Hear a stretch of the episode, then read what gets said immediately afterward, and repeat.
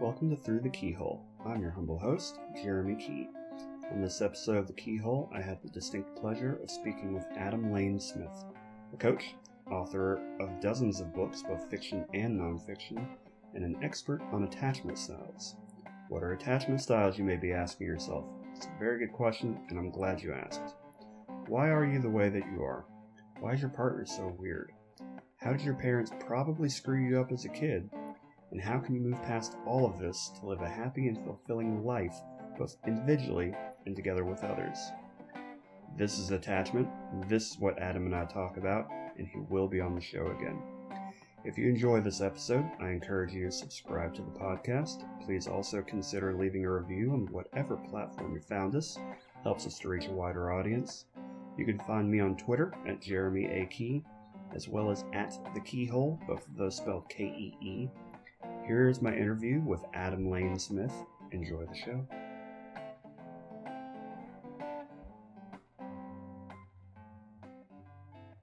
All right, welcome back to the show, everyone. This is Through the Keyhole with me, your host, Jeremy Kee. My guest today is a very, um, it should be an interesting show. Uh, his name is Adam Smith.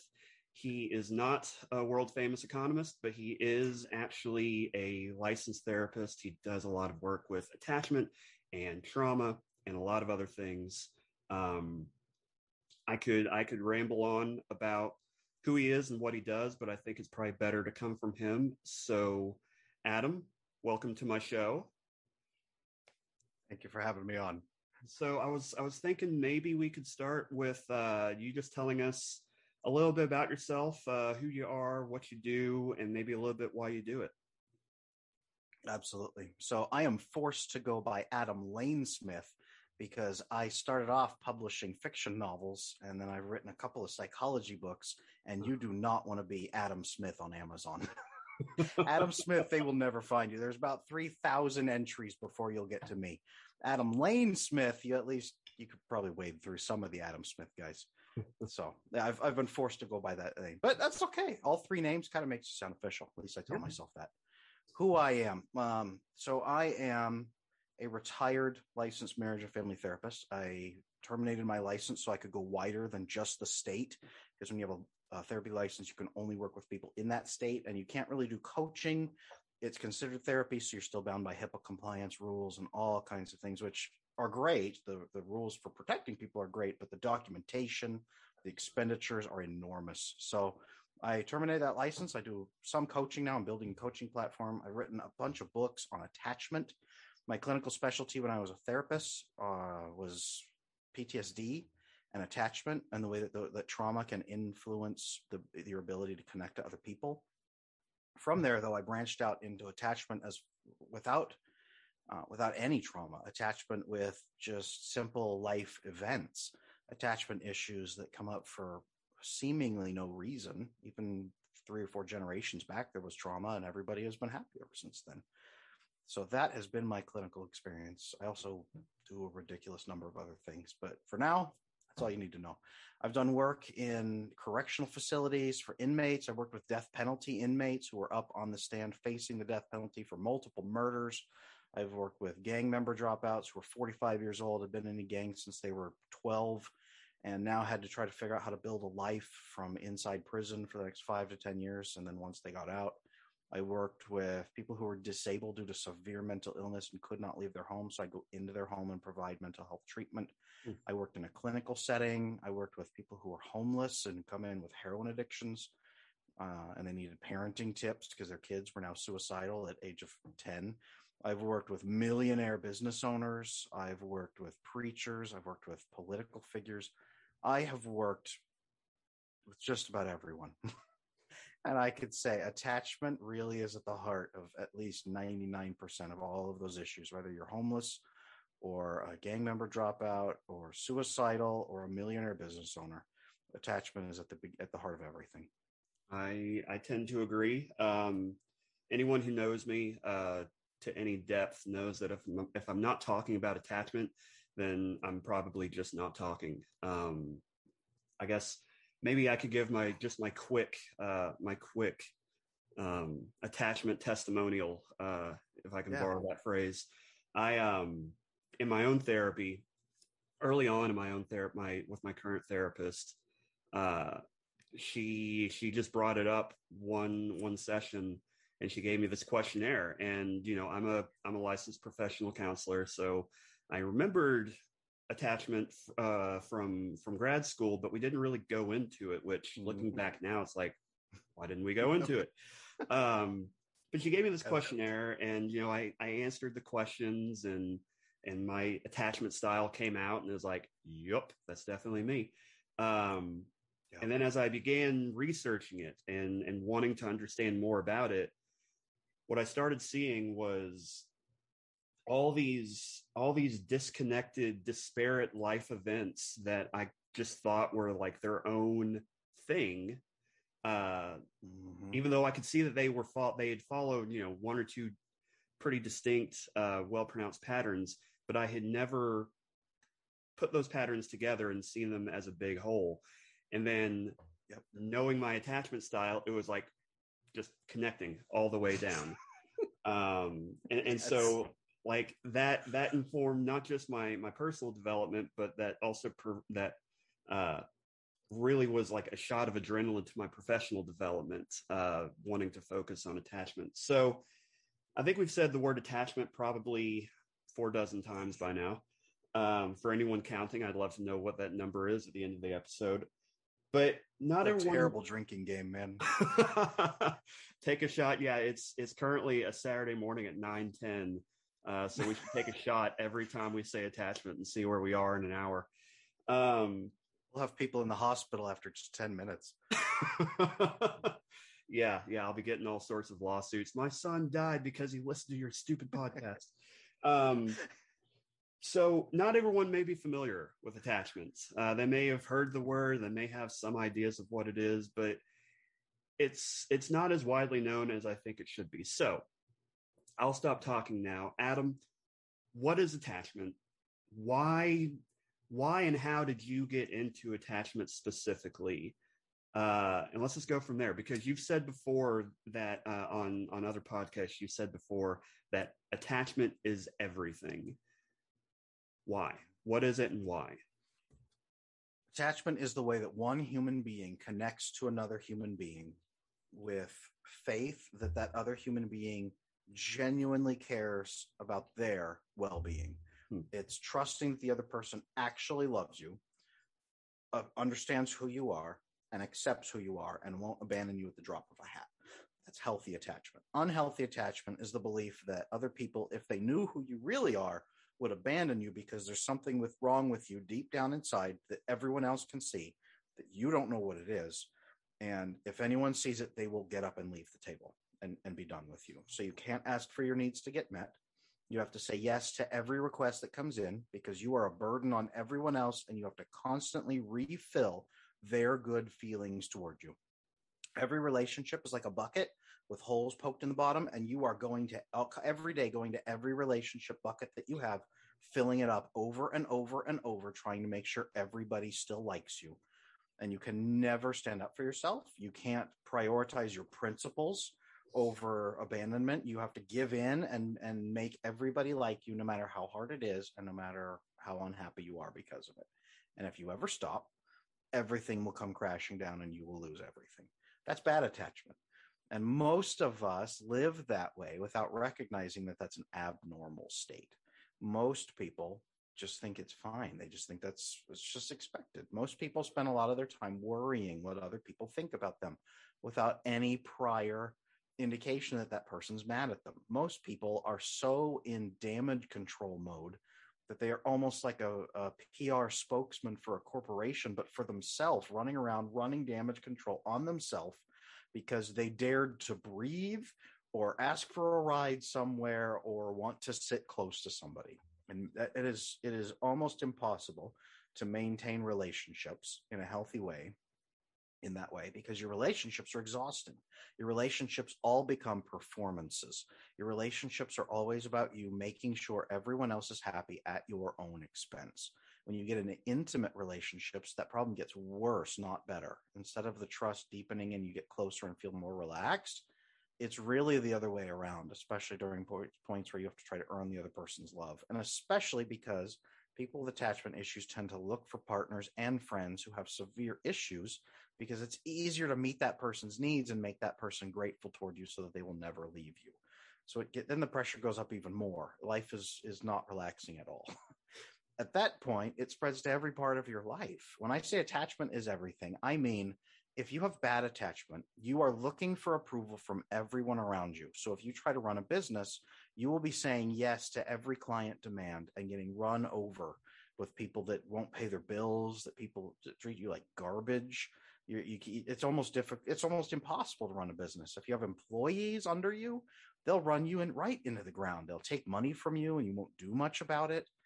Um, it it's almost impossible most people to maintain a marriage. The vast majority, if not all divorces I've ever seen, at least one partner had an attachment issue because they were working so hard to make the other person like them yeah. they didn't get their own needs met. They had no idea what their needs were. They were frustrated at the other person. I did 10 nice things for you and you couldn't even think about doing one nice thing for me. Don't you love me? And there are partners sitting there saying, why didn't you just ask? Just ask for anything. Um, work, even if you don't run a business, it's very difficult at work. You can't speak up for yourself. You just gossip behind other people's backs. You just grumble. You just get angry and resentful. So you get passive aggressive. You do work less on the clock and spend more time on your phone, hiding in the back closet. Um, I'm trying to think of all the different ways in life that it just impacts religion, your religious faith. It is almost impossible to have good religious faith when you have attachment issues because you cannot conceive of being loved, being forgiven, being cared for, having positive outcomes. It's very difficult to maintain any kind of religious connection in that regard. Um, but I, am trying to think of all the other ways that this. No, I mean it is. It is. It touches everything. Yeah. Everything because the human the human life is built on relationships. Your job is your relationship to society and to the people that you are working for and the people who are paying you for your service. Your religion is a relationship to the divine. Your marriage is a relationship to the um, to your other partner. Parenting is a relationship to your children. Friendships are a relationship with other human beings. Every single thing you do acts in a relationship. Even if you paint a painting, what you are doing is taking the image from your head and putting it out on a canvas so that other human beings can see what you already see even art and creation is based on relationships. Hmm. And that even touches attachment, which is why a good painter who is, they think, painting for themselves has crippling problems and can't put that paint down on the paper and, and can't write their book for themselves, can't do all these arts for themselves, is because really you're doing it for the viewer. Mm-hmm. And you are so terrified of your relationship with the viewer and of them judging you and of them seeing those imperfections and realizing that you are a piece of crap and everyone in your life turns on you because you've been exposed because you painted this one flower and it wasn't perfect that's why they can't even create they can't even have fun they can't do much of anything and that's why they often develop like video game addiction porn addiction lots of addictions that ease the pain and especially video game addiction mm. makes it easy to feel good about yourself and powerful and have accomplishments that don't mean anything in the real world but you can have these wonderful accomplishments you could never in your eyes have in, in real life. That's why MMOs are so massively popular. That's why World of Warcraft, at least last time I checked, had something like 8 million players. Like um, we're talking millions and millions of people. Attachment touches every part of your life, and most people don't know it. And most people most people are losing a fortune to attachment. Attachment costs you a fortune. Yeah. Even if you're a business owner and don't have attachment, your employee's attachment is costing you a fortune. It's man, attachment is everything. I could go on for 10 hours, but I'll, I'll let you talk. No, um, you know, one of the ways, one of the ways, one of the reasons, uh, I guess, early on when I was studying attachment, one of the things that stood out to me as as an indicator that this is something that's legitimate and true was you know i would read books or i would read case studies about attachment. And when we would get to the section about my particular attachment style i would see the entirety of my life every decision i've ever made just described in in lucid detail on these pages by people who've never met me like you just now you basically described the first 30 years of my life. Um, and this is the first time we've ever spoken in person. So it's, it, and, and you know, that's, that's kind of how I preference, uh, uh, preface it to clients is that, is that I'm going to, if, if my, if my suspicion of your attachment style is correct, I'm about to describe your life to you and tell me where I get it wrong. And it's rare that I, you know, out of 10 points, it's rare if I don't get at least nine, like nail on the head kind of thing. Yeah. Um, and you, you know, you just made an interesting case. You know, people think of attachment and they, if they know anything about it, they probably think of it purely in terms of like romantic relationships or possibly Mhm. as far out as um, platonic relationships, friendships. But you just Mhm. made a case for business and you just made a case for religion. Um, yeah, it's it it, it just it kind of blows my mind. Like I was sitting here very uncomfortably uh, just now as you were describing, uh, like you know, putting your own personal preferences aside in relationships and trying to plug every hole in every bucket before you you know take care of your own. Um, it's like, Mhm. yup, I I know what that's about. Um, what? So maybe you could walk us through uh, a little bit of the different ways that attachment manifests itself, because you know in the literature there are four main types, and they each Only diagnosable in childhood too. Yeah. only diagnosable in childhood too. Yeah, yeah. You, which in my experience is is a mistake to say the least. Uh, so yes. So I went. I did. I did what I call therapist school. I did my my graduate degree out in California, and that was what they told us was these are attachment issues. You don't really need to know them unless you're working with kids. Uh, you probably won't see them or diagnose them yourself because it's usually it's usually psychologists who are doing testing who will find these attachment issues in in four year olds. You might see them in teens if you have a, a conduct disorder, then you might go back and diagnose them retroactively with attachment issue. Yeah. Or if there's an adult, they will if they had an attachment issue in childhood, they will always have a personality disorder when they grow up. So if you have a personality disorder, you can diagnose them with these. But otherwise, you don't even need to know these attachment disorders because they're just for kids.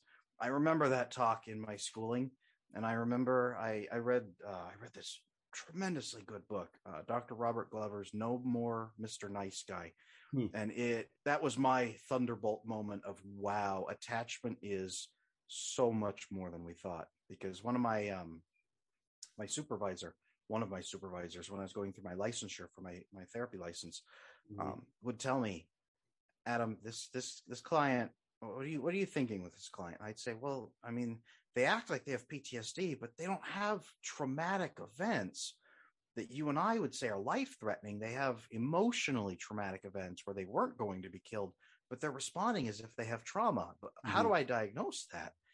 And and my supervisor, I remember at one time he said, Adam, eh, and I said, man, it's feeling like these attachment issues are, are there and, and we can't diagnose them. And he said, ignore what they've told you in school about when you could diagnose attachment issues. Just diagnose them with an attachment issue.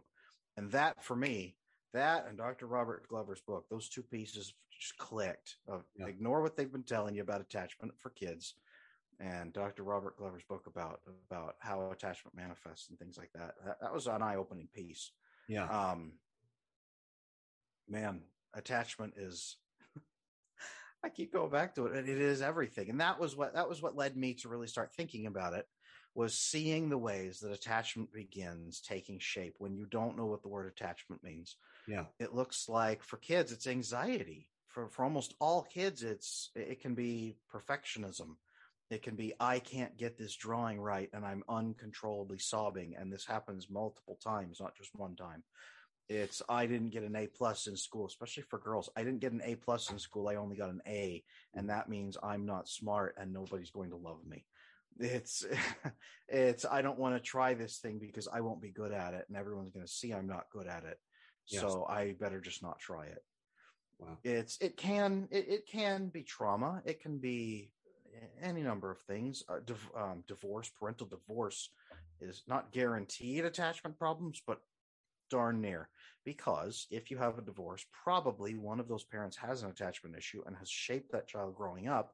And then the family is cracked in half, and the child learns that love is very conditional and that families can just explode and walk away from each other. And then choices have to be made of who do you love more mm-hmm. and the mm-hmm. child's brain is not made to parse out you know cause and effect for other people the child's brain is meant to parse out cause and effect for themselves and yeah. say i caused this so here's what happened they blame themselves for the parental divorce. They blame themselves for their parents being too tired to spend time with them.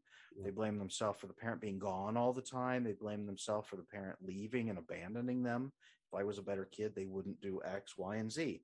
Yeah. Um, that's the something's wrong with me on the inside. Everyone can see it except me, and I don't know what it is. So I got to lock down and never let anyone tell who I am. It comes from the first man, six months of life. Sometimes, yeah. If your parents, if your parents leave you to cry in your crib not a little bit, but like where you're soiling your diaper and they leave you in there for 24 hours and that's a mm. regular occurrence.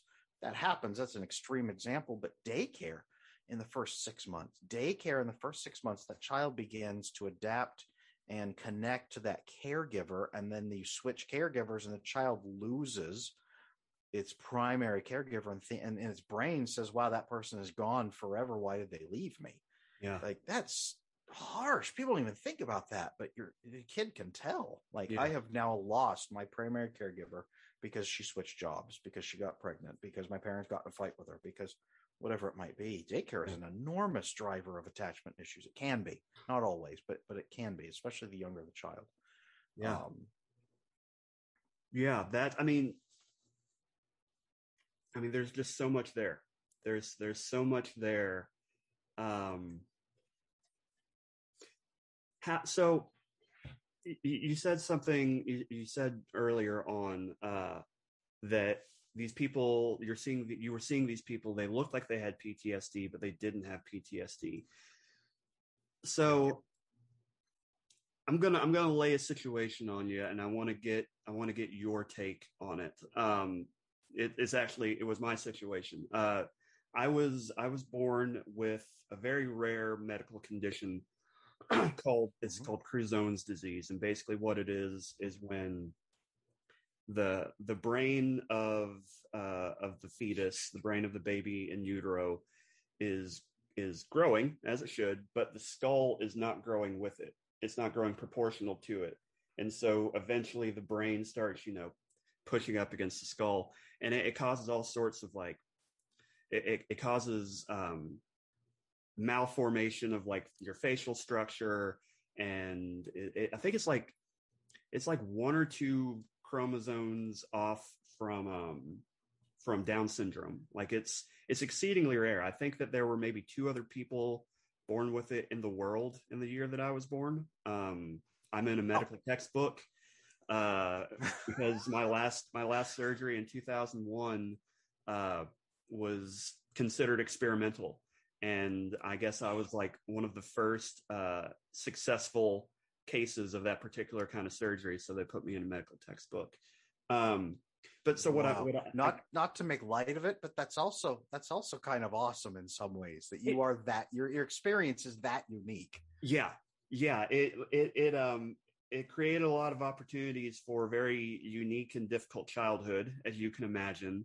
Yep. Um, and so that's Absolutely. you know that's kind of the direction I was I was driving at is that over over the course of the first 15 years of my life, I had uh, at least six, maybe seven uh, major surgeries. So basically, the, the timeline was basically every other summer. Uh, I had a major surgery that lasted, you know, 10, 12 hours. I think my earliest one was like six weeks after I was born. Um, yeah. And so that was the first 15 years of my life. And then and then, of course, three months after my last surgery, 9 11 happened. So it was just like bouncing from one thing to the next. Um, but you, you've said you've said elsewhere uh, you've indicated that like medical medical situations can lead to to um, attachment kind of things. So, oh, yeah.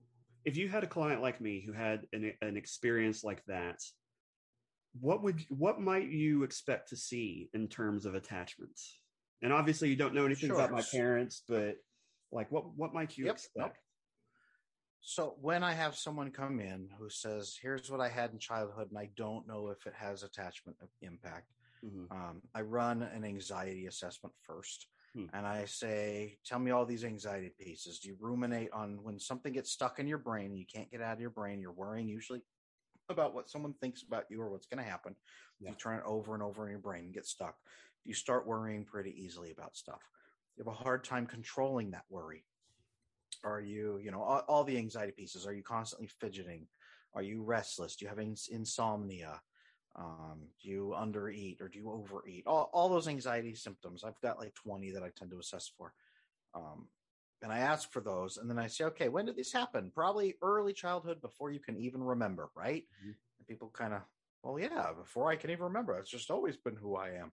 That usually is a good indicator of that that attachment piece. That anxiety is always there because the, the, the child's brain says, whatever's happening to me, my parent, if if it's a medical thing, my parents aren't stopping it. They're not protecting me, Mhm. and something's wrong with me. That these people keep hurting me. Why is there? Why are people hurting me? Yeah. Why is nobody helping me? Why am I not worth protecting?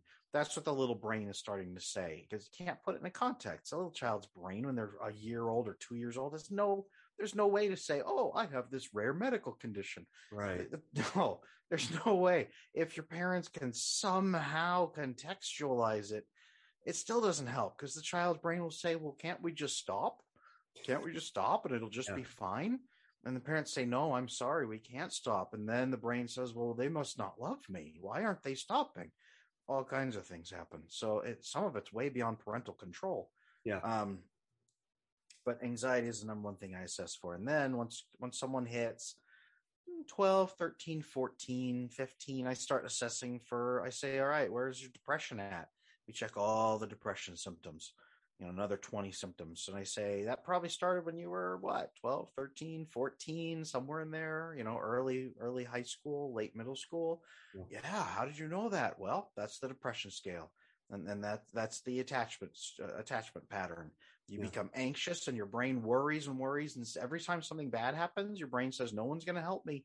I just have to worry more. So it clicks the worry up, clicks the worry up, clicks the worry up. Eventually you max out at 12, 13, once you start going through some school changes and stuff, especially changing friend groups. Yeah. Um, puberty hits, that doesn't help. And then eventually your brain says, I have worried all this time. And now here I am, especially in high school, dumped in with all these strangers and their social pressure. And I have to perform with all these people and make new friend groups. And I'm supposed to pick what I'm supposed to do for my life. And all these classes are getting harder and there's so much homework. There is just no hope. Nothing in my life will ever get better. It has only got worse. I give up. And the brain starts to crumble into depression. Depression is hopelessness. It's helplessness, number one, the feeling of having absolutely no power, no control. Um, and that's it's different for men and women, but that's the general idea. The helplessness. And as that escalates into hopelessness, that's where suicidality comes in. That's where people start feeling suicidal. It's it's awful and it will never get better. And at the core of it is my relationships. All of my relationships are performances. They all make me feel alone. I feel alone in a crowd of my friends. I feel more alone with my family than any, with anyone else. I am so alone and there's no reason to live. That's when suicidal feelings come in. Um, with Yeah. tra- with severe traumas and really bad issues, I start seeing panic attacks. Seven, 16, 17, 18, maybe 19. Um, sometimes uh, manic episodes or hypomanic episodes will start, you know, to 19, 20, 21, 22, going off to college um, or late high school, start seeing bipolar issues coming in. Um, I've worked with medication providers who refuse to medicate people under 18 because they say even if you have bipolar, it is behavioral and it's it's based on some sort of attachment issue. I will not medicate you for it under 18. I, I've worked with medication providers who will say that Wow. who have said that. Um, and that's what I'm, I mean, that's the pattern. Or sometimes full blown schizophrenia. I don't, I, I'm not educated enough on schizophrenia to say that it is based on attachment, but I will say that some studies in, was it Sweden or Finland? They had people come in with their families, people with schizophrenia and their families would come in and be extensively treated, heal that attachment in a clinic. And that that was their, their outcomes were far better than any US outcome with any medication. They would have zero medication, but they'd have almost almost zero hospitalization rates, their number of frequency for episodes would plummet. And when they did have an episode, it was far less severe because they Mhm. had wonderful attachment. And when they did have issues, their family would gather around them and help them. Yeah. So their issues were much less. Attachment stress was weighed down. And they had people right there to help them and bring that piece right back down again. So healing family attachment, at the very least, seems to have a very strong impact even on schizophrenia, even when you're not medicating that schizophrenia. Wow. That's how important that's how important attachment is. People at that point really hits a lot of people because we think, man, some of these issues you just have to live with them. Some of these issues are just medication. Bipolar is just a medication problem. Yeah. Schizophrenia is just a medication. You can't give therapy to schizophrenia patients. Well, Yeah. you know, I have seen I have seen people with bipolar turn it around so hard that they're able to come off their bipolar, bipolar medications and stay off of them for a year before we terminate therapy and have zero manic episodes Wow. Wow. if they fix attachment. That I mean, that hits close to home. I um, I work in community mental health, uh, so I'm working with uh, a lot of a lot of people who um, they've got a lot of things going on. And one thing I see a lot of is schizoaffective disorder. Um, Yes. Yeah. yeah it, it like it's it it was it, it, like attachment it was something that i just i never really got a lot of exposure to in grad school um i knew what it was i knew roughly where it was in the dsm but Yep. like we didn't really go into it um but having working now with with so many people um you know broken homes uh and they just they talk about it like it's like it's nothing. Like yeah of course my home is like of course i grew up without a father. Why wouldn't i you know? I he was around Yeah, until i was five so i was doing okay. I think it's like no no he should be around still. Um but just the way that people the way that a lot of my clients normalize these things that would uh, that are traumatic. Um a client who had a family member who was shot uh several months ago. And the way this client told me was just like oh yeah and then this person was shot. And then it was like whoa whoa whoa like i feel like that's something that we should we should focus on. But it just it didn't it didn't even move the needle for No. them. But what what i've found is that alongside all of these things i'd say in probably 85% of my clients attachment attachment Yeah. attachment attachment um yeah it, it really is everything it, it's it's It everything It is. And it may not it may not be at the exact root of everything. like right schizophrenia. There there may be there may be another issue causing it.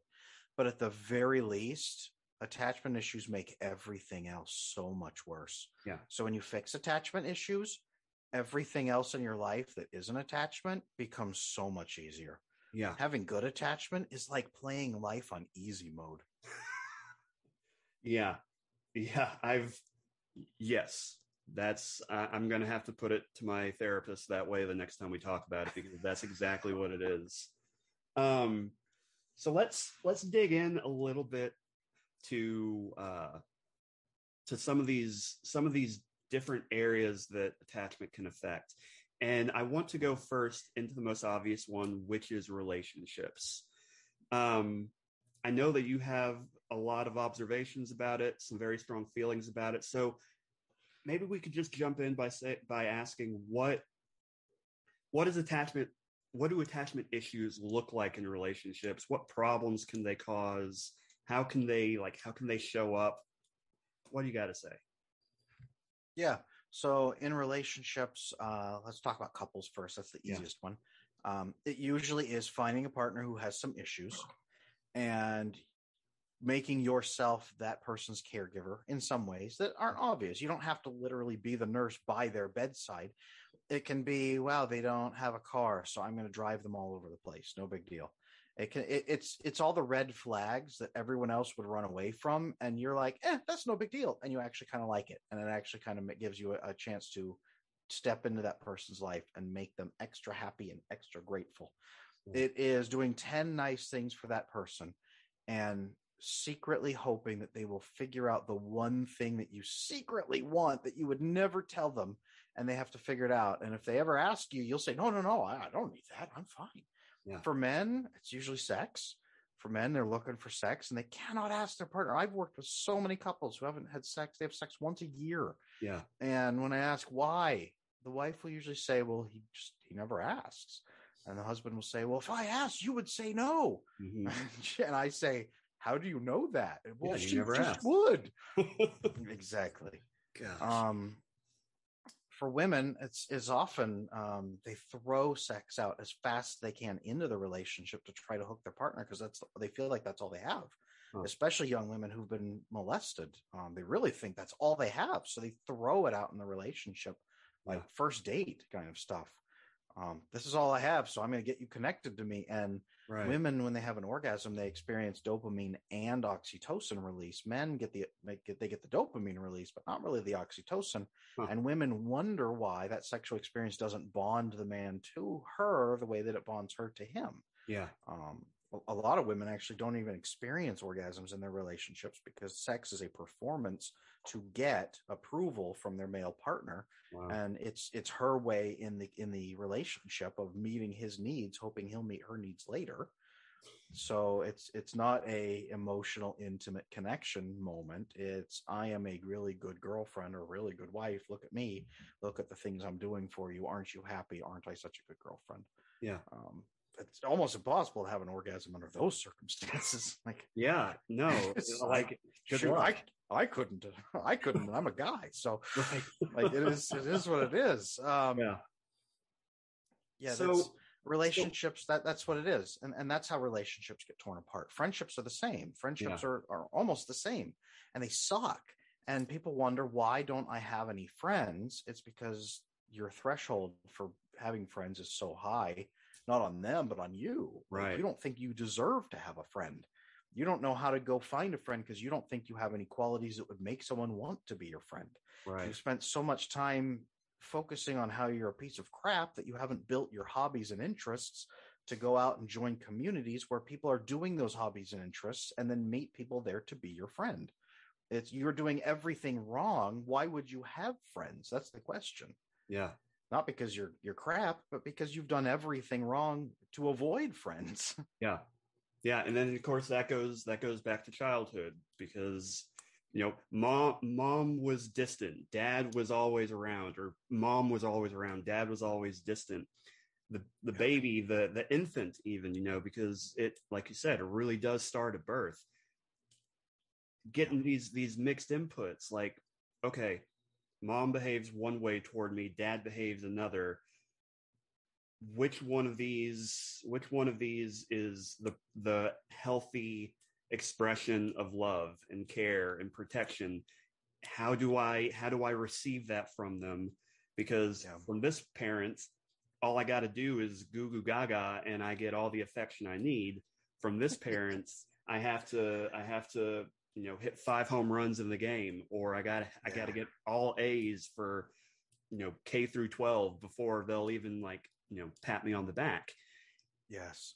and and yeah so that obviously that carries through to relationships whether romantic or friendship because they you've you've gone through your whole life at this point not knowing what what healthy affection what healthy love looks like and so you've had to basically fall back on your training but your training is it's going in opposite directions. And so you're man. Yeah.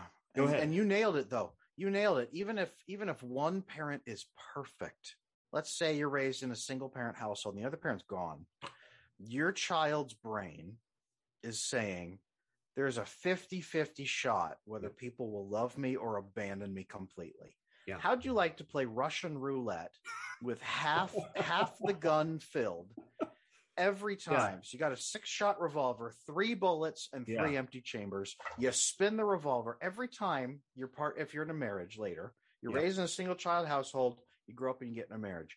Every time your partner asks you anything or has a need or you have a need, it's okay. Let me spin the revolver, three shots in and three shots out. Let's Yeah. give it a try. Your that's your brain is saying 50-50 shot. This partner is going to divorce me right here on the spot Mhm. if I ask her to have sex. Yeah. 50 50 shot, he's going to leave me if I ask him to spend time with me. 50 50 shot.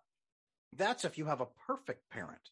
If you don't have a perfect parent, let's say if you raise with a single mom who is exhausted, who's working three jobs, has to put you in daycare, doesn't have much time to spend with you, you have a sibling who is angry at the world and beats up on you because of it, you, man, you're looking at like 10% chance that the other person will love you, 90% chance they're going to be angry at you for breathing.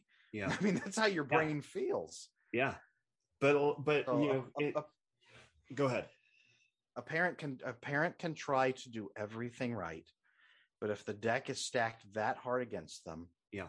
as is your child may experience significant attachment issues you're Yeah. going to have to do a lot of catch up work uh, which usually involves fixing your own attachment first Right. and that will guide you through how to teach your child how to good have a good attachment but it's it's really mindful investment from your own healthy attachment that is Yeah. going to heal your child Yeah. and it's got to be done er, earlier is better earlier is better yeah it's tough when people have a 16 year old who is now depressed and the parent says oh well why don't we just fix this relationship real quick and the teen is like i Yeah. wish you were dead you know Right. like, there's I, I wish we were both dead yeah. pretty tough to fix things at that point by force especially if you don't work on yourself first Right. but the good the Yeah. good news is when you fix your own attachment, it becomes so overwhelmingly obvious to the world around you that you are a different human being now. Mm. They will start responding to you differently, and you will have the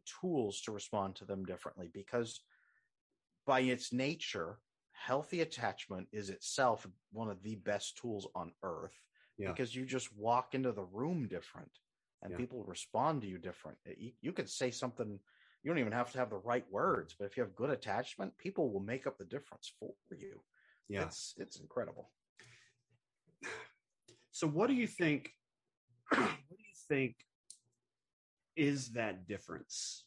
What what do you what do you think two two people walk into a room. One of them has a healthy, secure attachment. Um, the other one, let's say, has a an anxious, a preoccupied attachment. They both walk into the room. What is the difference between those two people? Even even if they both walk into the room smiling, I don't think they will. The person with weak with, anxious attachment might might walk in like kind of like nervous. Uh-huh. Um, I can I go back can a little confirm bit. that, by the way. I can confirm that's yeah, exactly I mean, how I, they I- I'll go back a little. I'll go back and look at um, body posture. Your body posture will be different. Mhm. Um, men who feel secure, we take up more space. It's kind of like that old joke. Where does where does an eight hundred pound gorilla sleep? Wherever he wants to. Um, men men who have good attachment, we what's that term? We man spread. We oh, take yeah. up eight seats and, and we sit Uh-huh. like a Renaissance painting where our arm is draped up over the lamp. I mean, men, yeah, men with good attachment take up more space. Our Hmm. head is up, our shoulders are down, our, our posture is better. Attachment even affects your posture. The Yeah. way that our eyes are open or kind of closed, like we're anticipating an attack, the eye contact we have with people, Wow. the the way that we move our legs and our arms while we're walking. If you're if you have bad attachment, your arms and legs are in tight and you don't move them very much when you walk. If you have good attachment, you're swinging like you know you look like a like a chimpanzee while you're walking. Um, all of these things, when the person walks in the room, you can see it, even if you don't know what you're looking at. Even if even if you don't realize, wow, that person is smiling nervously instead of that person is grinning at me with full confidence. Yeah. Even if you don't consciously recognize that, your your animal brain in the back says that guy is confident. I wonder why he's confident. He probably has a good reason to back up that confidence. I kind of want to talk to that guy.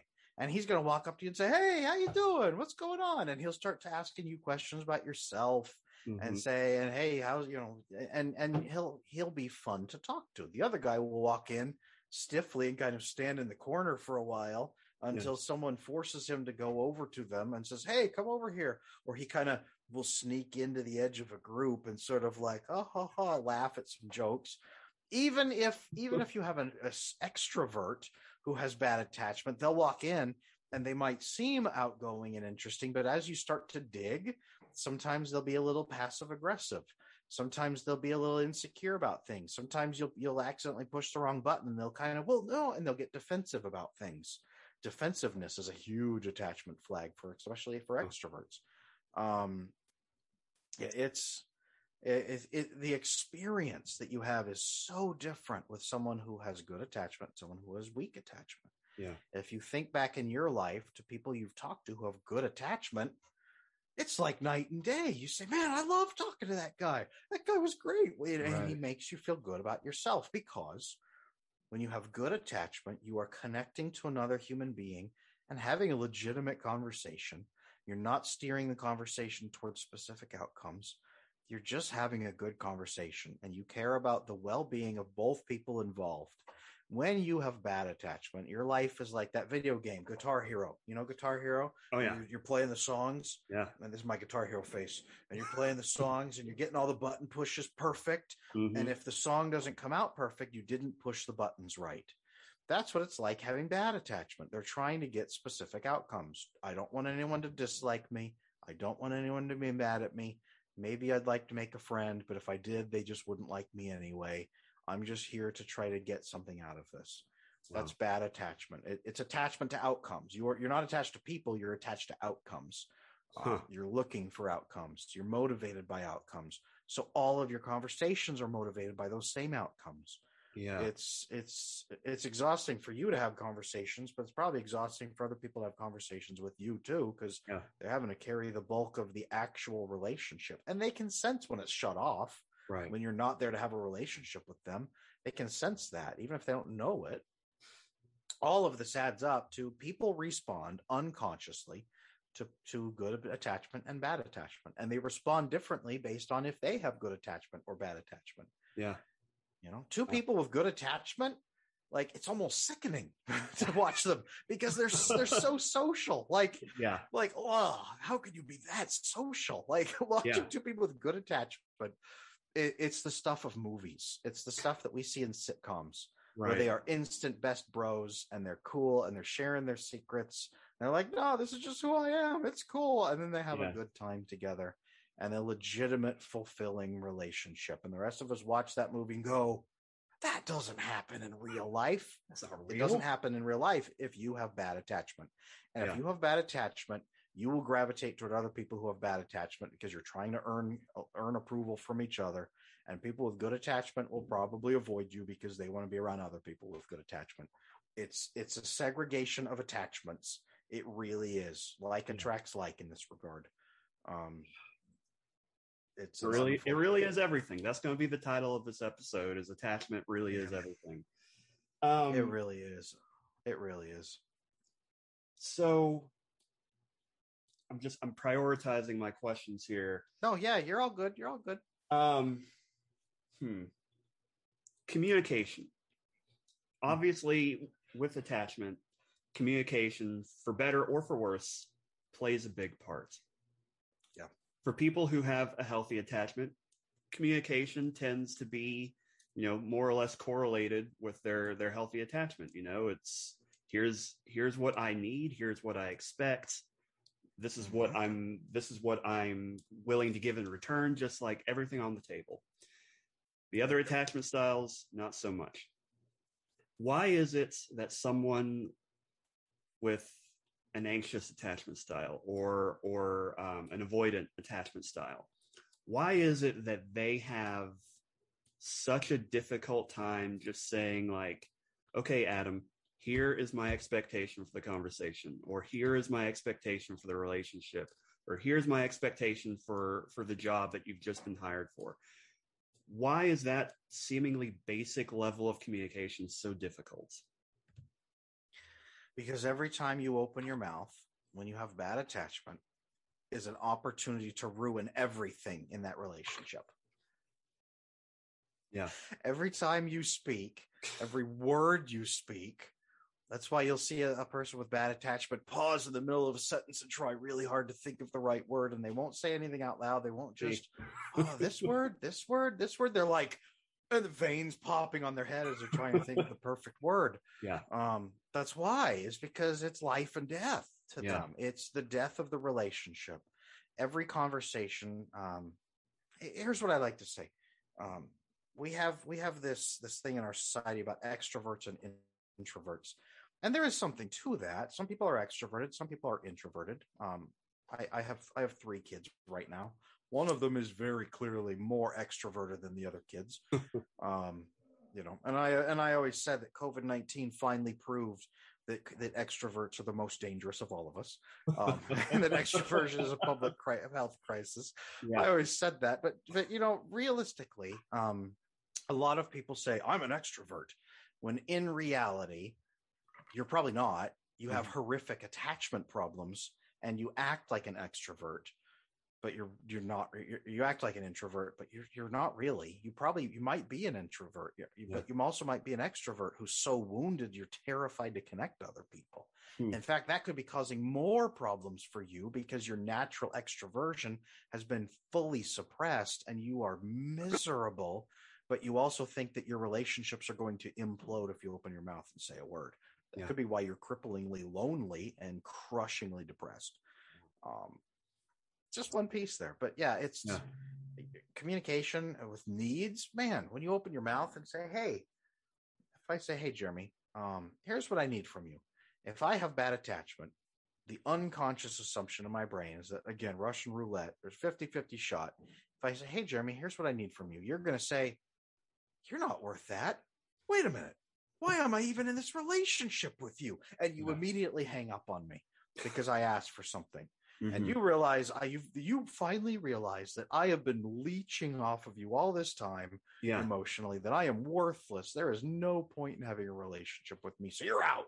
You're out. If I if I say one thing about my needs, it will bring the whole house of cards down. It's kind of like when I work with couples. So maybe you understand this too. When you work with couples and you say you really should as a couple once a month or once a week. Check in with your partner about how your marriage is doing. Give us give a state of the union address mm-hmm. with your partner and just talk about how your how your relationship's doing. When i tell that to couples in couples therapy because they're couples who are in couples therapy and are experiencing problems and most likely have attachment issues you would think i was asking them to cut their own wrist. Because the assumption is the marriage is doing okay as long as we don't talk out loud about the problems gosh yeah how can you maintain a marriage that way? Could you run a restaurant that way? Yeah. Could you can you imagine a chef in the back and the front of house manager and they were never allowed to tell the other one about how the problem what problems are causing issues in their section. So yes. the kitchen is piling up with issues. There's rotting food on one section and then there's starving customers over here who aren't getting the, the correct order. And the front of house manager is furious at the chef and at the cooks and, and the front of the house, all the customers are leaving and they're miserable because they're getting the wrong food. Yeah. And they're never allowed to speak. They're never allowed to say, "Hey, you know, our restaurant isn't going so great. Like, hey, here's here's what I could use more from you. Hey, front of house, when you bring me the tickets, if you could put the tickets here and call out that there's a ticket, that would be really great. Put the put your new tickets here, and I'll have my tickets here, and the food will go out perfect. The front of house says, Yeah, that's great. If you could put your dishes here in this specific area, right? Restaurants have these expectations set up already. They right. have a contract set up already, and they still have to communicate to make sure things are running smoothly and say, Hey, they get together. What do companies do? Once a month, they have a meeting. How are things going? Here's some updates. Are there any problems? Here's some additional trainings we should think about. Are there problems we could work on together? Hey, back front of house, do you guys have any issues that are coming up that we can help you fix? Hey, chefs, is there any issue in the kitchen that we can help you fix? Any wasted food or anything coming back? And they run that way and they fought, they optimize their business, and that's how they stay in business. Yeah. And you run a marriage, you run, we run marriages the opposite way. yeah. Yeah. Run your run your relationships the way you would run a business that you own. Yeah. That, and uh, if, if you can just run your run all of your relationships like a business that you own. Right now, if I say that, your relationships are probably all in the red. Your your marriage is about to burn down from a grease fire that you don't know is coming. Yeah. Run your marriage like a restaurant, and that will help with the, a lot of the attachment. Yeah, I mean it's it's um it's it really is this communication, but but in that in order to communicate your needs, you need to know what your needs are. And yes. and you know, it, it's been my experience that that you know presenting that idea to clients like well he you know he or she just uh, what, they should just know to do this. And so I'll ask, like, well, did you tell them? Did you tell them that's what you expected? It's like, no, they should just know. It's like, okay, so you didn't tell them. Why should they just know? Well, they if they love tied you- in with that. Yeah, right there, Yeah, right there. Tied in with that is I've already done 10 nice things for them. Why don't they love me enough to figure out my code exactly. as I have secretly, as I've told them, no, I don't need that. Why haven't they figured out that that really means, yes, I need that? Yeah. exactly, exactly. And so it's like, Oh, yeah. well, Big well, time. we we don't we don't have sex as much as I wish, or he never, you know, he never cleans up in the kitchen. He never helps with around the house. That's all me. It's like, well, have you told that to him? Well, no, he should just know. Yep. No, Yep. no, he shouldn't just No. know. You should have to tell him. No, absolutely. And telling them is a huge thing of trust. It's a huge piece of trust. Um, it's a huge part of showing that you're a good partner, telling them your needs, and then them fulfilling your needs. People say, "Well, it won't mean anything if they just do it because I told them." Uh, no, that's the wrong thinking. that's the Yeah. opposite thinking. Yeah. It means everything because it means you shared your need and they happily met that need, and then they consistently keep meeting that need, and that's their ability to feel like a secure, a good partner for you is meeting the needs because you say, "Hey, I would really like this." Yeah. and they say, "Okay, let's do it." I have a I have a three I have like a three or four minute thing that I do with people that like blows their mind. You want me to do it with you and show you what Please, change? Yes. So when people say it's not a big deal that I have these behaviors, I'm not that bad. Here's what I do. I'll walk you through this. So I'm going to have you close your eyes and I'm going to describe a scenario. Then I'll have you open your eyes. I'll have you answer three questions and then we'll repeat the process in the opposite way. Sound All good? right. You want me to do that? Close Yep. the eyes and Go ahead and everything. clo- okay. close close the eyes. I'm gonna I'm gonna walk you through this. So I want you to imagine you have the perfect partner, perfect in every way. Mhm. You're probably already feeling anxiety because they're going to abandon you. Um, I want you to imagine that you have He's already you gone. the per- yep, I know.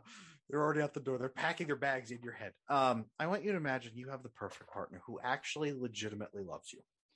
I want you to imagine if that partner just came to you when they wanted something and very calmly, not stomping their foot or demanding, very calmly said, Hey, you know what, Jeremy? I would really like it if you would blank. It would really mean a lot to me if you would do this. Hey, you know, could you help me with the dishes? Hey, you know, I, I work so hard on Thursday nights. I come home so tired. Could you please have dinner for me? I don't even care if it's microwave, I whatever. Just get, me something on Thursday nights. That would help me so much if they just came to you with their needs and, and they were that open about it. If you did something they didn't like, they would tell you on the very first time and just say, Oh, you know what? I don't really like that. Could you do this instead? And they give you the exact alternate that would actually help them. They don't wait until it's been five times and you're embarrassed. Nobody's angry because it's the very first time. They just calmly say, Hey, you know what? I, I'd really appreciate this instead.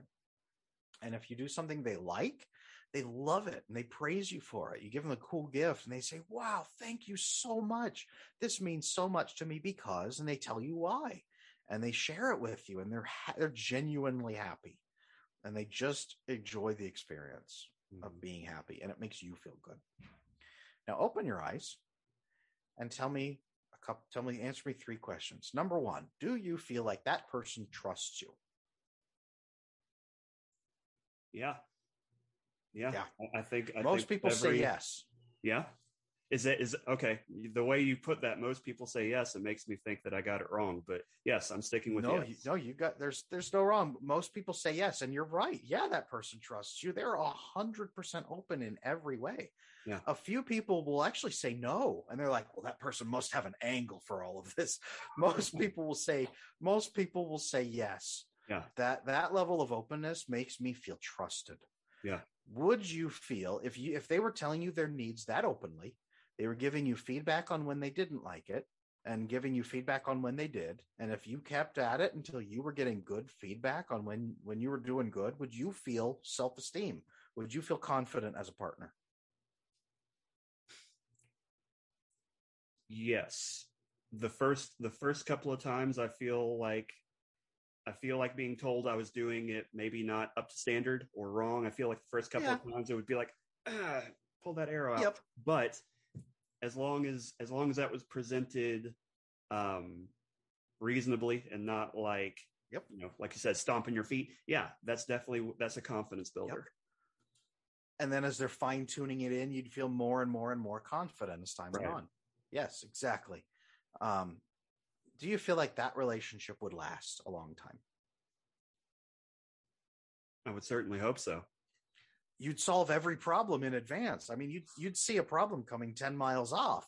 Yeah. There's not even there's not even room for an affair to happen in that relationship because every need is going to be met right there on the surface. Right. Wow. Right. So Hmm. close your eyes. Okay. We're going to send you through hell. Oh. We're going to imagine that you have the worst partner, the worst partner. Okay. When they have a need, they do not ask. They do 10 nice things for you, and you are supposed to guess what they've been wanting from you. And if you ask them, hey, do you want this? They'll say no. They'll deny it. They'll brush it off. Oh, no, it's not a big deal. They will not tell you what they want. There's a thousand little hints you're supposed to guess and then act on, and they will never let you know exactly if you're right or wrong Hmm. in advance. You never know. When you do something they don't like, or when you miss those hints, they don't tell you right away. They wait. They hold on to it. They wait. And in their mind, they say something like, oh, well, maybe I didn't do enough to make him want that. Or they start stewing on it and saying, why didn't he help me? Why didn't he do that? Mhm. They sit on it and sit on it and sit on it for three months until they have a bad day and they blow up at you and tell you all the things you've done wrong all at once and how you've made them feel terrible and how no- wonderful thing how many good things they've done for you. Why mm-hmm. couldn't you just do even one nice thing for me in advance? Don't you love me? Why do i love you so much more than you love me? Yeah. and they just unload on you.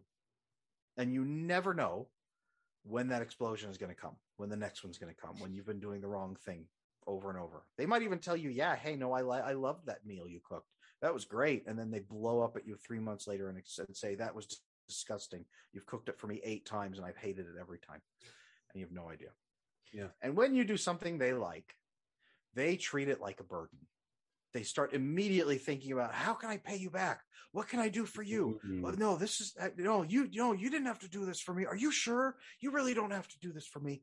And then they then they immediately, as soon as they can, they try to sweep it under the rug and and move on with something else. Hmm. You've created by by being kind to them, you've created a burden for them and more anxiety. You never know what they want from you. You Yeah. never know when explosion's coming, and nothing you ever do is good enough. Yeah. Now open your eyes Okay. and tell me if that person trusts you. No. Not at all. Not even a little bit. Nope. Do Nope, they- you? They, they want to trust you. They want to trust you. And maybe, in my experience, maybe some part of them does trust you only up to the point that something is on the line. yeah, but you don't want to be. Yes, and intentions are cool until you're 20 years into the marriage and you have no kids and Yeah. you're like 45 and your eggs are gone and he's treated you like this your whole life and you're miserable and resentful toward him because he's wasted 20 years of your life. Yeah. Intentions are cool for the first three weeks, but after that, you don't get points for intentions. You don't Right. get points for wanting to trust because everyone wants to trust. well put. Um, do you think that marriage would last longer than five minutes? Not too much longer. No. And, and any It's- it's remaining time done. would be Like, hell. Yes. Every day would be hell. And as it gets as it goes on, it gets worse and worse. Mhm. It escalates. The bad news is that people with attachment issues are the second partner. Even if you aren't openly mean to your other partner, you are closing them off, making them feel untrusted, shutting down their ability to feel like a good partner by meeting your needs, and making them feel like they're walking on eggshells for when they're going to miss your clues. Yeah. Yeah. That's the bad news. The good news is the first partner, all they did was share their needs, be honest with you about negative feedback, and appreciate what you did for them. That's all they did. Yeah. That's all they did. And that was like mind-blowingly good, right? That's that's the ideal relationship. Yeah. Tell you what you want. Tell they, all they have to do is all you as a partner have to do is tell the other person what you want in a clear way. Tell them when they're not meeting your needs. give them the way that they could meet your need instead and do it promptly so that it hasn't been eight times. Mhm. And when they are meeting your needs, appreciate what they're doing instead of feeling like it's a burden or, or a debt you have to pay back. Yeah. Those three pieces turn you from a horrible partner into a wonderful partner. Yeah. You're sh- sharing your needs with someone is a gift to them. Yeah. It's not a burden. It's it's an actual gift. That right there, that little exercise, that blows most people's minds when they have attachment issues. Yeah. Because they say, "Holy crap, I have been living the wrong way my whole life. Why didn't I realize this?" Right. And it's Right. because when you, when you were a child, your brain learned water is wet, gravity makes things pull that pull gravity pulls things downward, hmm and I'm an unlovable piece of crap that no one will ever accept. Yeah. Yeah. It's it's a law of the universe. It's not a conscious decision that you make every day. It's a law of the universe that you take for granted and don't even think about. yeah and, and yeah you it's it's the taking it for granted and don't even thinking about don't even think about it part.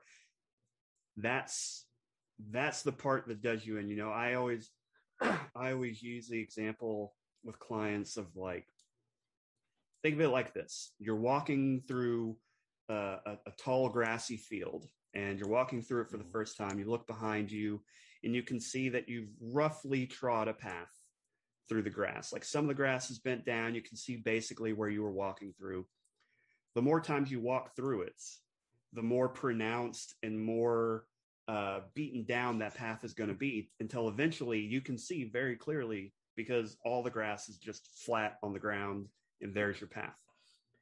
Yes. And, and that's that is what these unresolved attachment issues are like. It's it's walking the same path back and forth, and you're just reinforcing that weight on the grass. You're reinforcing that weight on your brain and on your soul that I'm an unlovable piece of crap. And if I step one toe out of line, this person who I care about, who I want to care about me, and maybe I believe that they do care about me, they're going to leave as soon as I as soon as I express myself, as soon as I say, "Well, actually I have a different idea." That's it. And Yep. you have to you have to veer off that path. You have to you have to start walking a different one. Um and that, you know, it takes time to to make that new path more pronounced, but it doesn't happen if you don't start. Correct. Yeah, my um my my so I I wrote a book on how to fix this called Slaying Your Fear. And I have I have had couples with attachment issues come in where there's been an affair 2 weeks before our first couple session and they walk in and they are so distant they're they're they're almost like perched on opposite ends of the couch instead Wow. of sitting next to each other. Yeah. Like 2 weeks after the affair, we run through attachment. We do we work on attachment for three sessions. First session is assessment and then some education. Second session is attachment work. Third session is more attachment work. By the time they come in for that fourth session, um, sometimes even by the time they come in for the, the third session, two to three weeks after they they start, a month, one month after Yeah. the affair has been discovered, that couple sometimes will report higher marriage marriage satisfaction than they've ever experienced in their entire relationship, even as newlyweds Yeah. even as even within the first month of meeting each other they are more satisfied because they fixed their attachment Yeah. i've had people come in with heroin addiction and they just got out of rehab and their life is in shambles they have no friends no job they live at home with their mom and they're miserable and they work on attachment and a month later i'll tell them you know in a month your life is not going to look like it does now and i'm going to and i'm going to walk you through it and they won't believe it a month later they say Adam, I don't even recognize my life. I wake up so happy. I hate the heroin, so I haven't even used it in a week, and I don't even have cravings anymore. Wow. I, and, and and they'll talk about all these things that are wonderful a month after fixing their attachment.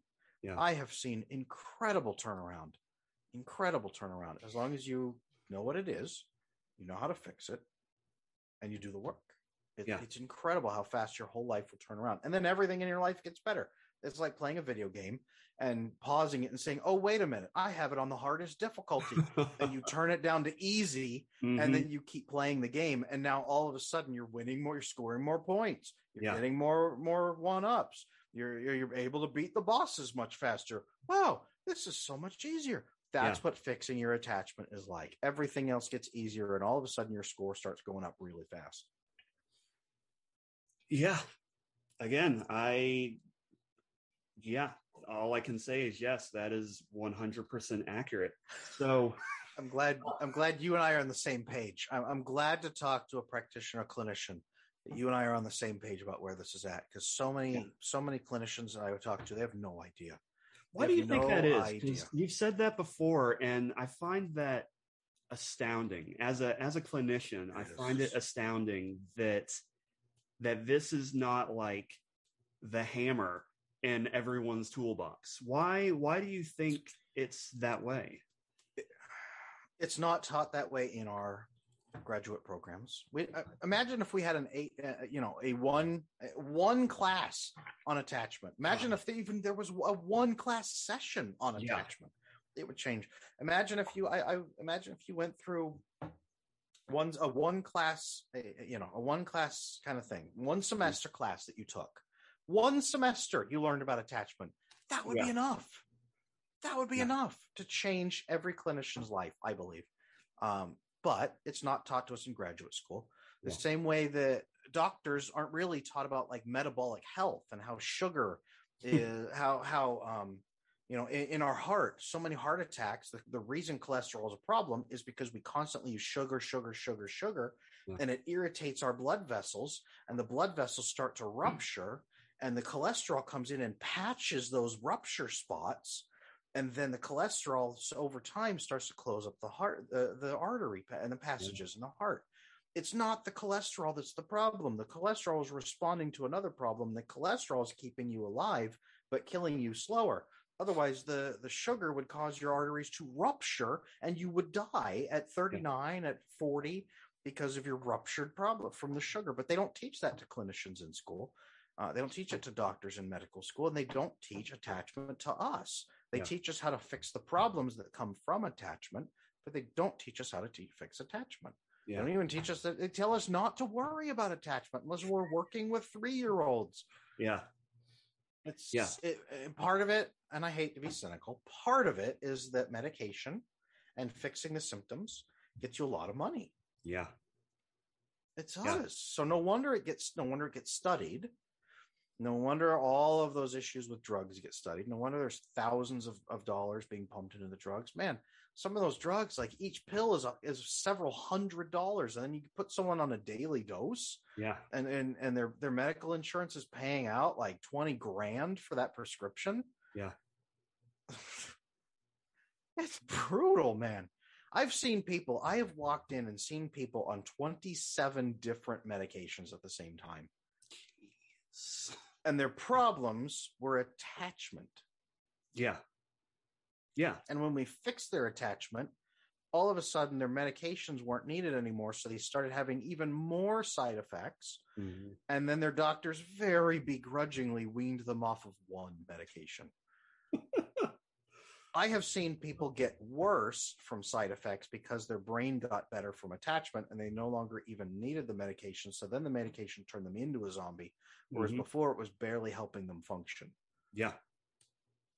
So Yeah. it's no, it's it's we we don't learn about attachment because uh, the non-cynical part of my brain says that nobody knows about it, nobody realizes it.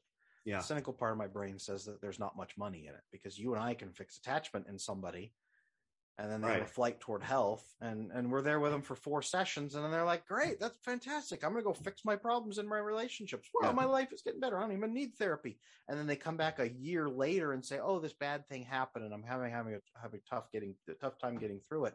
Oh, well, have you talked to your group and your friends? Oh, no, I should probably do that. So you have a half hour session every year to keep up on them. Four sessions with a half hour every year. That's not much money for No. you and me, and it's not much money for med providers, and Yeah. it's not much money for the entire psychology industry. Most people are not driven by money. Most people are not driven by money, but the people who are making the decisions for us and the APA and things like that, a lot of them have people lobbying them. And and those lobbying things are, are based very much on big money. So Yeah. I th- I think that there will probably be a lot of people coming out of the woodwork to tell that people like you and me that we're crazy for thinking attachment can solve problems. but attachment is huge, and I wish everybody knew about it. And I am relieved to know that there are clinicians like you out there Yeah. doing that because I get I have requests piling up in my my email. I can't even respond to all of them, asking me if I can do therapy or coaching for them. Yeah. So it's, It's- I will remember you and and, sh- and funnel people toward you for that because Please. finding a therapist, finding a clinician at all who knows about attachment, Yeah. is like finding a diamond in your backyard. Yeah. Yeah. And speaking of finding diamonds, this book right here, I don't know if it's is this reading the Ah. right way or is it backwards? no, that's reading the right way. Okay, attachment yeah. and psychotherapy. Yeah, this book right here, I don't know if you've read it, um, by David Wallin. I I was just on Amazon one day. I was looking to see what books about attachment were out there that weren't just like solve your attachment and find the love of your life because a lot of them are branded as like a quick fix to to get a good date. And you know, Yes. that might be a, a byproduct, but that's really not the the sole motivation here. It should be to fix yourself. But this one, like this one, I found this one, and oh, there's that bookmark. I found this one and um, had good reviews. Uh, the guy's a doctor, a long a long practicing psychologist. So I thought, okay, that seems like a pretty good pedigree. I took a chance on it. It's 338 very dense pages, but I think I read it in like two weeks, and it was so good. In fact, Yeah. I- it was so good in fact that i i told my therapist about it i said you know i'm reading this book because my therapist and i we have this weird thing where everything i'm experiencing they've either just experienced or they're starting to and so it's it's kind of like the blind leading the blind in a, in a sense Yep. and so Yep. and and so I, I I referred my therapist to this book, and like she's now using it in her practice. But I say all that to say, it took me two weeks. It, it took me two weeks to Yeah. read a, a pretty clinical book about attachments, and yet we can't we can't talk about it in the graduate programs for more than like a quarter of one class session. And it's like, okay, you're an expert now. It's like, nope, I know. you're not. Um, and that's that's part of the problem that's part of the problem is that so few people are talking about attachment mhm. and when they do it's a 300 page textbook that a clinician takes two weeks to get through Yeah. um dr robert glover's book is something like 200 250 not 300 pages probably 250 pages i bought when i first read his book i was like lightning bolt and i bought like eight copies and started trying to hand them out to people in Mm. my practice saying, read this and come back, at least read a couple chapters and come back and let's talk about it. And they would come back and say, no, I didn't read it. No, I didn't read it. And then they would stop coming because they were embarrassed for having not read it. And then I lost all my copies because nobody would read it because people Mhm. don't like reading books. Nope. A lot of people.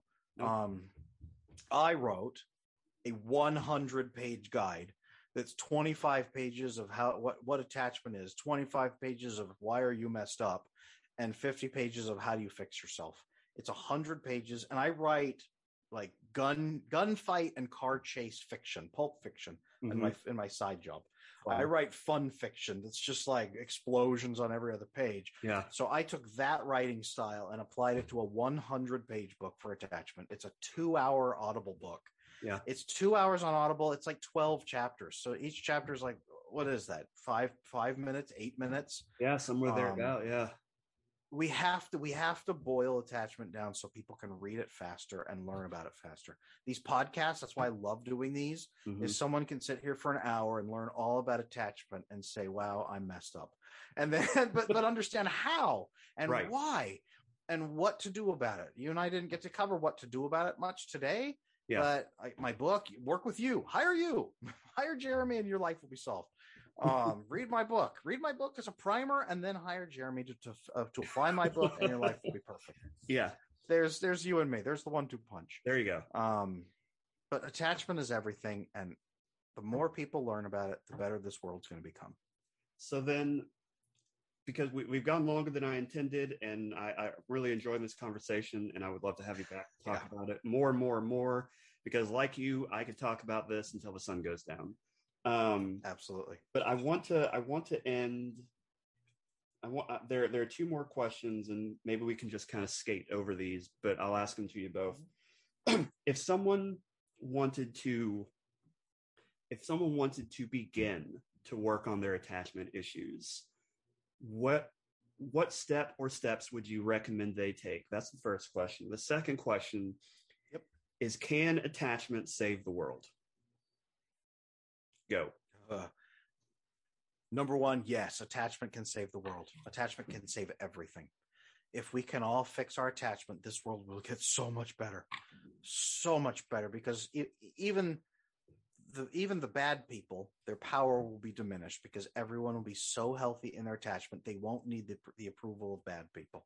Yeah. and they will be so focused on getting better that bad people will have to live in a cave somewhere yelling at people as you as you as you walk by trying to get your attention and Yeah. good people will be running the world that's how powerful attachment is um, what steps do you take number one you have to learn what attachment is Yeah. and now you do now you know number two you have to learn to diminish the emotional anxiety response because your logical brain is here on the left side your emotional brain is here on the right side my camera's Mhm. probably reversed um, No, you're good. when you're anxious when you're anxious your brain does this shift less en- it drains energy off the logical brain to fuel the emotional storms that's Yeah. why you can't logic your way out of feelings and that's why you can't make yourself go do things you hate like having these tough conversations you have to learn to balance that usually with physical activity Pro- intense prolonged physical discomfort Mhm. makes it where you are less anxious it will it will actually shift drain your emotional brain to zero boost your logical brain and then you can have those conversations and process your traumas and do all kinds of stuff um, that's why working out is really powerful. Running is powerful. Yoga is powerful. Progressive muscle relaxation is one thing I used for people for like 15 minutes. It takes Yeah. you from seven out of 10 to zero. Most people with attachment are daily at seven out of 10 anxiety and don't realize it. Yeah. They have almost never experienced what zero anxiety feels like. Um, prolonged physical discomfort will help you get there. That is just a vehicle, though, to help you diminish the anxiety response. So you can go to someone that you love in your life and say, I love you. You don't have to say that. You say, I'm an anxious person. I, I have problems in my relationships because I want everyone to like me, so I perform, but I don't want to do that anymore. I want to have a real conversation with you and a real relationship with you. Can you help me do that? Yeah. And the other person, that sounds terrifying. Like that is going to your head, and all chambers are loaded. Um, in reality, in reality, what's going to happen is you are going to be incredibly anxious the moment you open your mouth. You're going to go, uh, uh, uh, and then you're going to say, "I'm a, I'm an anxious person." Uh-huh. And by the time it takes to squeak that out, the other person will be looking at you with care and actually like looking at you and and they haven't set you on fire they haven't thrown you out the window yet. Your brain will say wow they're kind of accepting me. And they're going to say yeah i know you're an anxious person. Did you really think i didn't know that? And you're going to say and when i'm in relationships or trying to make people like me and i'm anxious i'm worried and i'm always performing. And they're going to say oh yeah i already knew this about you. Yeah. And you're going to be receiving acceptance. And that part of you that says everyone hates me. I'm a piece of crap. Uh, there's something wrong with me that everyone else can see but i can't. You do this with that person and you open that up to them and they say yeah, no you're fine. Uh, i'd love to be in a relationship with you. No i'd love to have a, a deeper friendship with you. No i'd love to yeah i'll tell you when things are wrong. Yeah and you can definitely tell me when something's wrong. Oh something's bothering you? Well let's work through it real quick Yeah. if they have healthy attachment even if they don't have healthy attachment everybody is like yes please let's have a real relationship. That actually sounds nice. Everyone will I- don't know that i've ever had someone come back and say no that person said no they didn't want to have a deep rela- meaning relationship with me. Um the magic number is three so when you do this to three people the number one your brain will say don't do it we are going to die and then when they say no you're fine i accept you your brain's going to say okay that was clearly a fluke and will never happen again. Let's not ever talk to this person or about anything real or tell or try with anyone else. When you try with a second person your brain will say okay maybe it's like 50-50 maybe maybe i'll maybe it's a 50-50 that i'm going to die. Mhm. then the second person accepts you and your brain says huh maybe there's something here. Third person your brain says okay no i was clearly wrong. It rewrites your neural pathways and says okay three people have seen me three people i've opened up to three people they have all accepted me Huh. i was wrong three is the magic number and your brain clicks and says i don't need approval from people anymore yeah. I can be honest. I can love people. Three people love me. I can just say what I want. And as you start experiencing that experientially, it's systematic desensitization kicks in Yeah. um, with the three people, but it also kicks in more and more. And your brain says, wow, this feels great because it feels wonderful. You start getting oxytocin releases as you're bonding with people, and your brain says, Well, this feels good. You get dopamine releases as people meet your needs and then tell you, like, wow, thanks, you're a really good friend. and dopamine releases, and your brain becomes addicted Right. to good attachment. hmm And then it's like a then you can't stop. Yeah. Because then you've seen, then you, you cannot you cannot unsee what has been seen. So then you have incredible attachment. You will drive out the unhealthy people from your life. Yes, you will, but Yeah. you will also gather in healthy people and deepen your relationships with the good people around you. And then life, again, it's easy mode. That one, two, three. Learn about attachment. Get yourself to a point where your anxiety isn't going to stop you. Then have those three conversations. Yeah. Um, and then step four, lean into those conversations and actually have those conversations and, and say, hey, you know, hey, you did this thing and I didn't love it. Hey, here's what I'd rather you do. Hey, can you help me with this? Yeah. Hey, can I help you with that? Yeah. It, it, it deepens it through the experience. Man, give it like 90 days. If you do all three of those pieces this week and then deepen those three relationships over the next 90 days, you will not recognize your life three months from now. What is it? September? By the time Christmas, by the, by the time Christmas rolls around, Yeah. you will not recognize your own life. Yeah. You will not know what's going on. You will say, I am so happy. I am so fulfilled. I feel so safe and secure, and I don't care what anyone thinks of me. Yeah. Your life will change. Your addictions will plummet. Oh man, Th- 90 days, 90 days to health. I should, I should write a book. 90 days to good attachment Yeah. it it would it would fix everything, man. It, it- really is how fast you want to go. Three Yeah. people have the conversation, crack yourself open, play the game, shoot your shot, and do it. The realization that uh, the, the real piece is this. I'm going to leave people with this. You are probably already so miserable that you sometimes wish you were dead. If your brain is telling you that opening up to other people is going to kill you, take your shot anyway because your current life is killing you. Yeah. Opening up to other people won't actually kill you. And it can solve everything and make you actually love your life. When you have good attachment, you actually like being alive. You actually like waking up and you actually like having a day ahead of you. Everything changes. It, it's from it's from death march mode on the video game to easy mode on the video game. And your score boosts through the roof. So Yeah. take the shot, man. Take the shot. You've got nothing to lose. I, I mean, when you have bad attachment, what are you living for? Like, and I don't mean that like as a bad, like, like I'm making fun of people. Like, Sure. when you have bad attachment, what are you living for? Yeah. You're just living to not die. I think When you have good um, attachment, you're living for joy. yeah, you're you're living when you have good attachment. All the others, Actually you're you're surviving.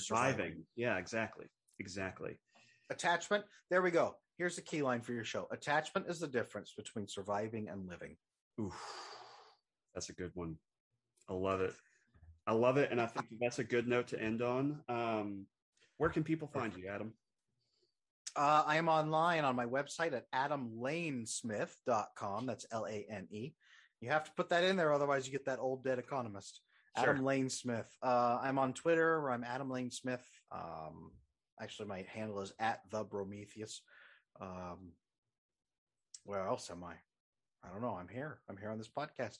Website is the number one place. I am building a YouTube channel, actually, an educational YouTube channel. So if you Okay. YouTube Adam Lane Smith, you're going to get this handsome face, and you're going to get some of my videos that are on there and some of the podcasts I've been on there. I think I just released a video like a, a week or two ago about how to master social anxiety, Hmm. beat social anxiety, and master conversation through motivational interviewing. You probably know all about that yeah, yeah. um, taking therapist eh, therapist conversational skills and turning them into this is how you beat social anxiety and have conversations with confidence. Interesting. Um, so I'm I'm I'm building a whole educational YouTube channel there. So I like it. that takes off. I like it. I like it a lot. Um, well, you're always welcome on the show. I really enjoyed this. Um, This this this has been fun. I would definitely come back for this. Well, then I'm gonna I'm gonna put you on the I'm gonna put you on the return list because I still have more questions and more things that I want to talk to you about. Perfect. Um, so I'll have you back I'd for round two. Well, thank you. Uh, thank you for joining us, and um, I'm I'm looking forward to talking to you again. I really appreciate your time. Thank you for having me.